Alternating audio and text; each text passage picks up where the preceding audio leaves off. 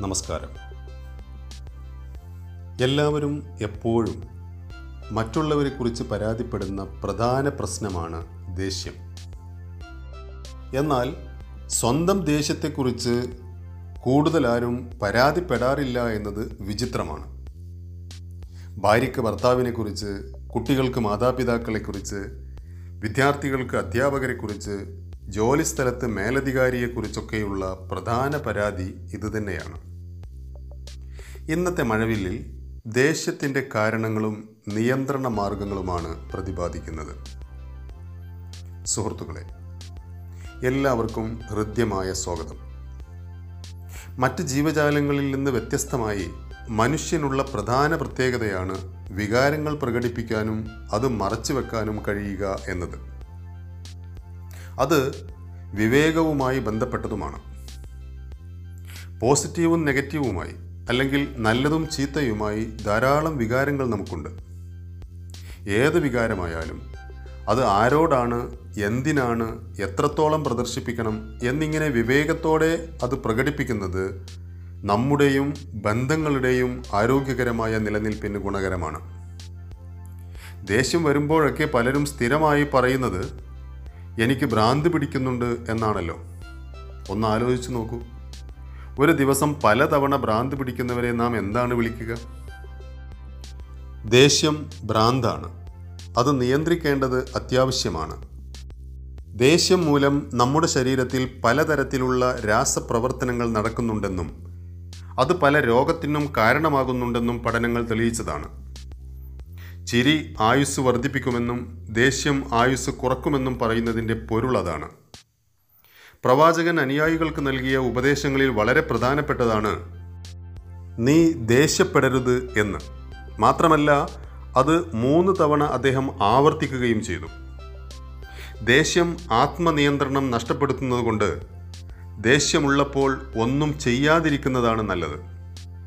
നമ്മെ ദേഷ്യപ്പെടുത്തുന്നവർ നമ്മെ നിയന്ത്രിക്കാൻ ശ്രമിക്കുന്നവരാണ്. ആരെയും അതിനനുവദിക്കരുത് മറ്റൊരു തരത്തിൽ പറഞ്ഞാൽ ദേഷ്യം കത്തുന്ന കൽക്കരി പോലെയാണ്.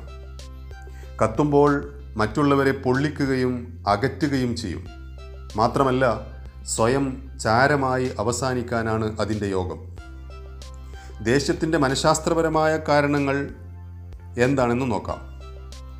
വ്യത്യസ്ത കാരണങ്ങളാൽ നാം അനുഭവിക്കുന്ന ദുഃഖം നിരാശ ഭയം പോലെയുള്ള നെഗറ്റീവ് വികാരങ്ങളെ മറച്ചു വെക്കാനാണ് ദേഷ്യം പ്രകടിപ്പിക്കുന്നത്.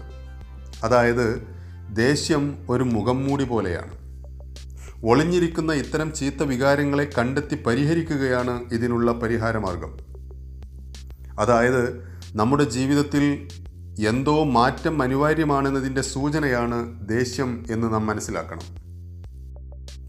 ദേഷ്യം ഒന്നിനും പരിഹാരമല്ല. ഏതൊരു വികാരം നിങ്ങൾ മറച്ചുവെക്കാൻ ശ്രമിക്കുന്നുവോ അത് ശക്തിപ്പെട്ടുകൊണ്ടേയിരിക്കും.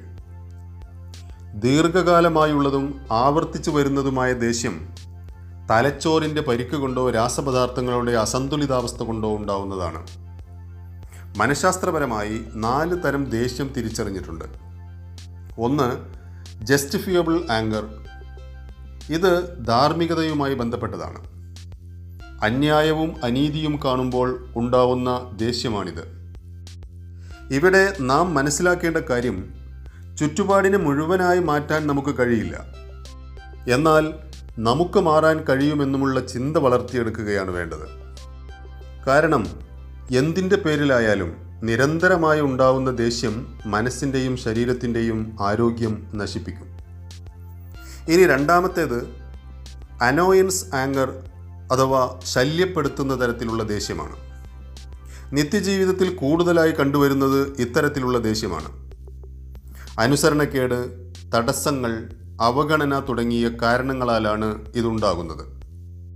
പ്രകോപനമുണ്ടാക്കുന്നവർ പറയുന്നതും ചെയ്യുന്നതും അവരുടെ സ്വഭാവമാണെന്നും അതേപോലെ പ്രതികരിച്ചാൽ നമ്മളും അവരും തമ്മിൽ വ്യത്യാസമില്ല എന്നതുമാണ് ഇവിടെ നാം മനസ്സിലാക്കേണ്ടത്.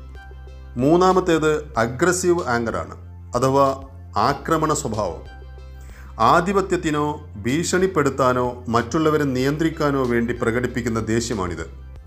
മനഃശാസ്ത്രപരമായ അക്രമവും വൈകാരിക പീഡനവുമായാണ് ഇതിനെ കണക്കാക്കുന്നത്.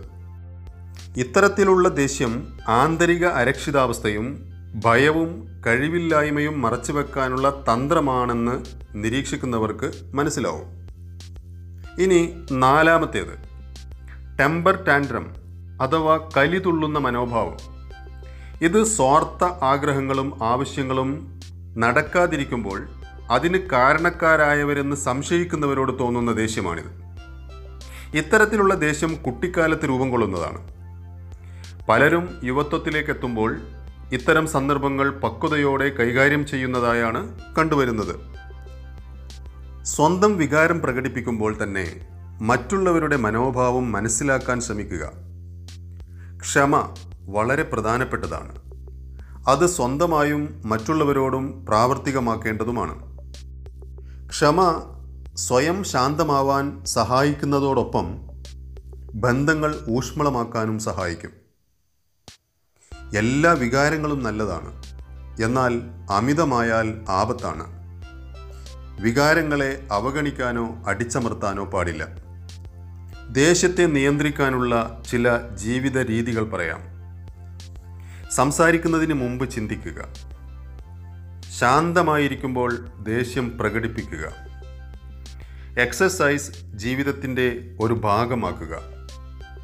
പ്രശ്നങ്ങൾക്ക് സമയാസമയങ്ങളിൽ പരിഹാരം കാണുക. ആരോടും അസൂയയും വിദ്വേഷവും വെക്കാതിരിക്കുക. തമാശ പറയുകയും ആസ്വദിക്കുകയും ചെയ്യുക.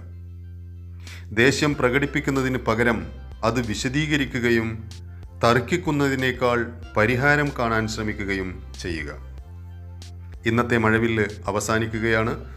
എല്ലാവർക്കും നല്ലൊരു ദിവസം ആശംസിക്കുന്നു. നന്ദി.